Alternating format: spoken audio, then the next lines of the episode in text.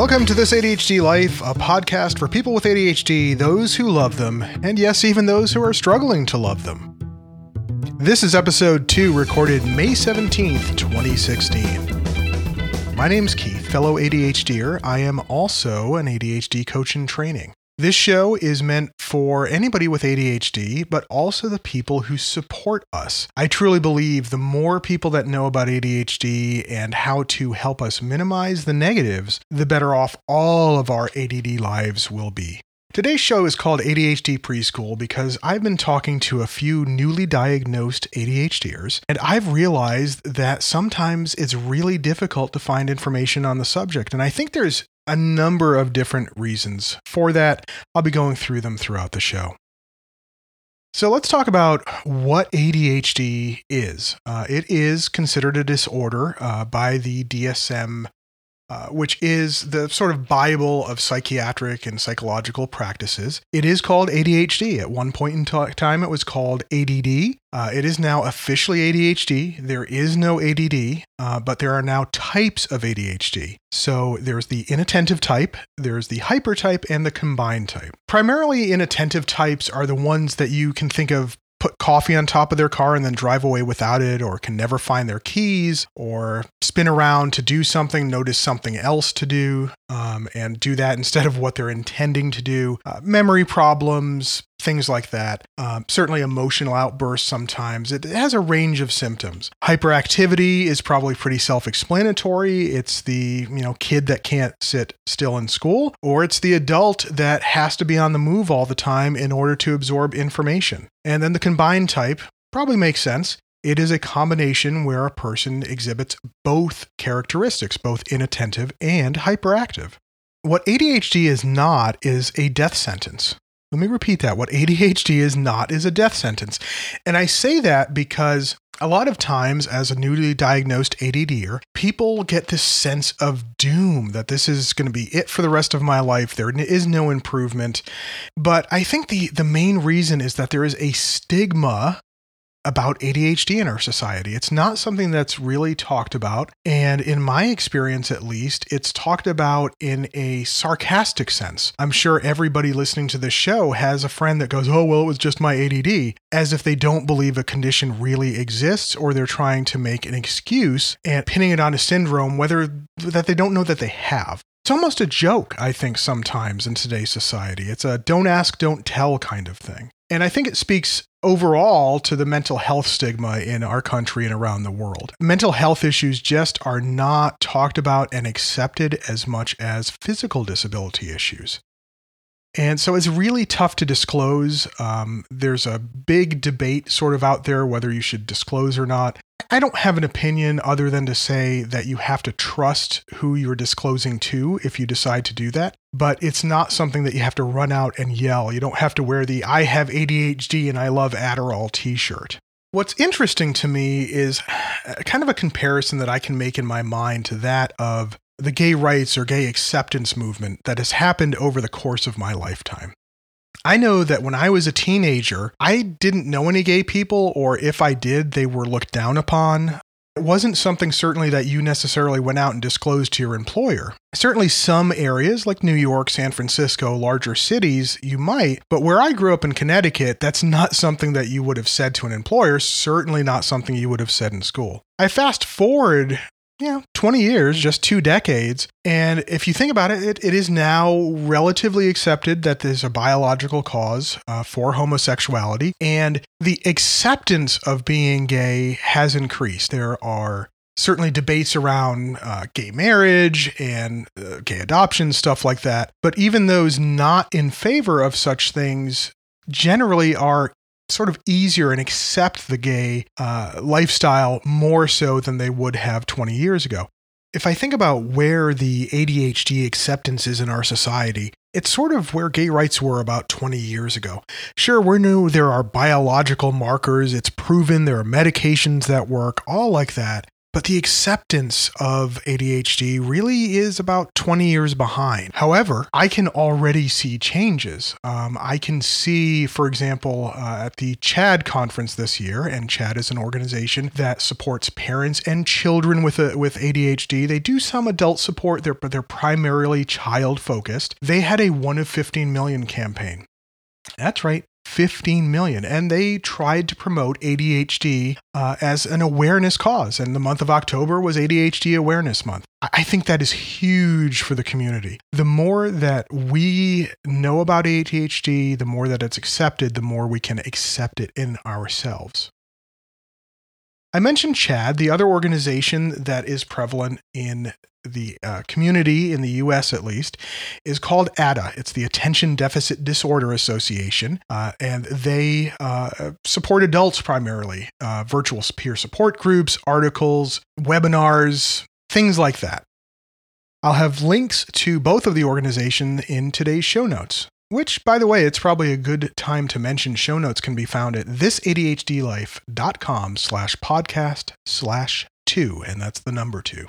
The stigma can also lead to denial. Uh, I know I've talked to quite a few people that sort of have an acceptance of ADHD and that that makes uh, a lot of sense, particularly if you're an adult, it makes a lot of sense as to what happened in your teens and 20s. Uh, but there can also be a denial with a, a newly diagnosed person that, yeah, that sort of represents me, but I don't need to write everything down because I can just get better at it.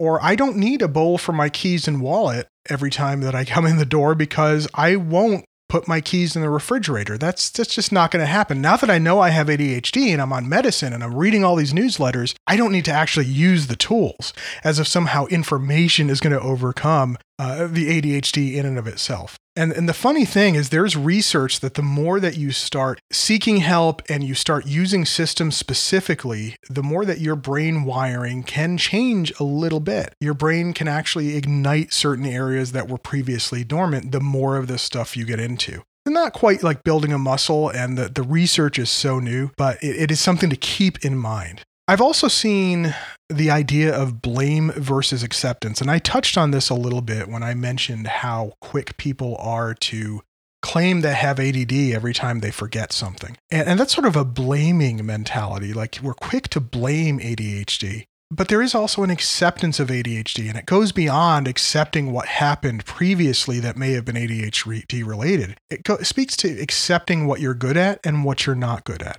I would say accept what you're good at more than what you're not good at and let the not good at go. So, what I mean by that is there are some things I am not good at. I don't do well in a mall food court. The amount of noise around there just sends my cortisol levels up. It stresses me out. I can't concentrate. It makes me agitated. Uh, there's no amount of medication I can take that to take to not have that be the case. And all of the temptations around me in that food court area lead to poor food choices for me. And I would like to say that my impulse control is better and that I am better at not making those choices. And that's true. But I also know that a negative environment for me or something I'm not good at is visiting a mall food court.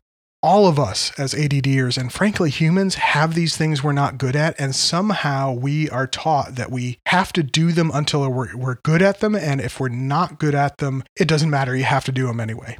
That's not to say there are certain things that you do have to do you got to turn in your taxes every year. But that could mean hiring a tax accountant because you are not good at turning in your taxes. You just hate doing it. You might be terrible at housekeeping. It if you can get some friends to help you clean your house, make it a little bit more interesting for you, make it a little bit more of a party. And then if you do that, maybe the next weekend you might go help someone else garden, and the following weekend you might help someone, I don't know, clean their car. So there's a power in community as well. And it's not just with your ADHD friends. I'm a huge proponent of trying to make some ADHD friends, but it's about helping each other, recognizing what you're not good at and saying, you know what, I could use some help with that, and I'm worth having that help. At the end of the day, the thing to realize and take away from this episode is that you're not alone if you're an ADHD or someone who loves them or someone who's struggling to love them. And I had some feedback from a friend of mine that said maybe I should leave that struggling to love them out. But I will tell you that that very often is the case with loved ones, particularly at the new diagnosis stage. Your loved ones will go through sort of the same grief process that you might go through with a new diagnosis. They'll start to accept some things, but they might deny some things. They might think that uh, you're not trying hard enough to do something when it's actually the ADHD. They'll go through an anger, uh, all of the stages and finally come to an acceptance. And acceptance is what we want. It's what we want for ourselves. It's what, what the loved ones need to come to. It's what our society has to come to. You must understand that there are some things that you're not going to do as well as neurotypicals, but you will bring so much to the party, literally to the party. Sometimes ADHDers are the life of the party. Some of our best entertainers are ADHDers. It is no secret that when we really love to do something and we can hyper focus on it, we can knock out amazing work. Some of the biggest innovations in our society today have come from ADHDers, whether or not they realized it or were diagnosed. There are strengths to ADHD. It is not just a negative condition. I really try not to focus on the negatives, but I will tell you the downsides to having society not recognize ADHD a little bit more. Above all of this sort of unwillingness to seek help, Unfortunately, people with ADHD tend to have a higher suicide rate. We have higher teen pregnancies. We have a higher chance of being paid less at a job or being fired from jobs or changing jobs real frequently. And we have a higher incidence of car accidents. I'm not saying that taking medication and putting some tools in place will dramatically change these things, but I do believe that acceptance can help. If you know that you might be at risk for depression and, and negative self esteem due to the condition, you can seek help for it. You can talk about it. If I were asked to give some tips to a newly diagnosed ADDer, the first thing I would say is to have a collection point at your front door area. I've been doing this for 20 years, and I can tell you if I get from the little linoleum area onto my carpet with my wallet still in my pocket, and yes, I can tell because I have a little bit of a hypersensitivity to fabrics and things, which is also something common to ADDers sometimes. I kind of freak out a little bit. If I get to my office and it's still there, I can feel it. It's just like if I try to drive without a seatbelt, it drives me nuts it's a habit I've gotten into. And if you want to kick it up a little bit, putting a piece of paper with you or even tucking one inside of your wallet, you never have to use it if you don't want to, but you'd be surprised at the times that just having it with you will kind of trigger your memory that you have it and will help you use it. It's kind of a silly trick, but that's the first thing I would would definitely say to any new ADDer. Medicines tend to be the first form of treatment most people encounter, but it's not the only form of treatment. It's about lifestyle changes. Uh, it's about ADHD coaching sometimes. It's about mindfulness. Some people do yoga. It's about exercise, which, as a person that doesn't like exercise, I didn't want to hear yet again. It's about exercise. And guess what? It's also about diet. Uh, if you eat a lot of sugary foods, it's going to exacerbate hyperactivity. It's going to exacerbate inattentiveness. Now, I'm not going to advocate a clean foods diet or a raw foods diet or vegan or anything like that. But I can say if you can be a little bit more mindful in your choices, like maybe not having the Snickers bar, but having the handful of peanuts instead at three o'clock when you're a little bit snacky, that can actually help you with ADHD as well. Give yourself space. Uh, it's something I'm going to tell you I struggle with, and it's so, so valuable. And what I mean by space is we can tend to have so many ideas and love so many of them that we don't take time for reflection and, frankly, sleep. And yeah, sleep issues are a thing with ADHD as well uh, for some people, but you have to give yourself some space, whether it's just five minutes a day to think about how your day went, you know, write down what happened that was good, maybe write down a few of the challenges. Just give yourself the space to like just kind of disconnect from the world and connect into yourself. One of the things I am trying to do in this vein is each time I walk through the door, when I put my wallet and keys in the bowl in my coat closet, I close the door and I see a post it note that says breathe. And just doing that has changed my energy. If, if I don't do that, what I do is I walk into the office with my wallet in my pocket I dump the receipts out, go back, put it in the bowl, figure out what is the most pressing thing on my to do list to do, and just immediately start. But when I stop and, and really breathe and think about what I want to do next, I don't care about the next pressing thing on my to do list because I may realize I just had a stressful time running errands. And what I want to do is lay down for 15 minutes and read. I set a timer and do that. The other thing, and, and I mentioned this with the post it note triggers. You can't expect yourself to develop a habit overnight, and you cannot will yourself into it. You cannot memorize your way into it. I would argue that most NTs cannot do that either, but particularly with ADHD, you want to remember you're going to remember it, but you can't. So you need to set reminders. Mine's a post it note right now. Next week, I'm going to be setting an alarm for every couple hours with a little prompt to just sort of pause and do that breathing again. And that's to make sure that what I'm focusing on is what I want to focus on right then.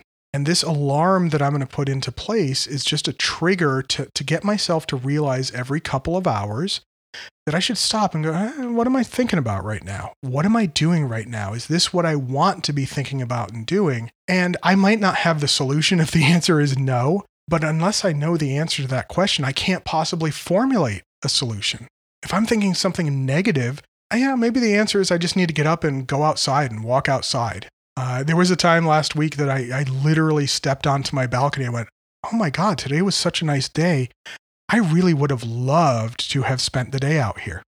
Had I paused, I have a feeling I might have stepped onto that balcony sooner in the day and I would have spent more of my time there and as a result had a better day. Set yourself up with triggers. I mentioned post it notes. I'm a huge fan of reminders.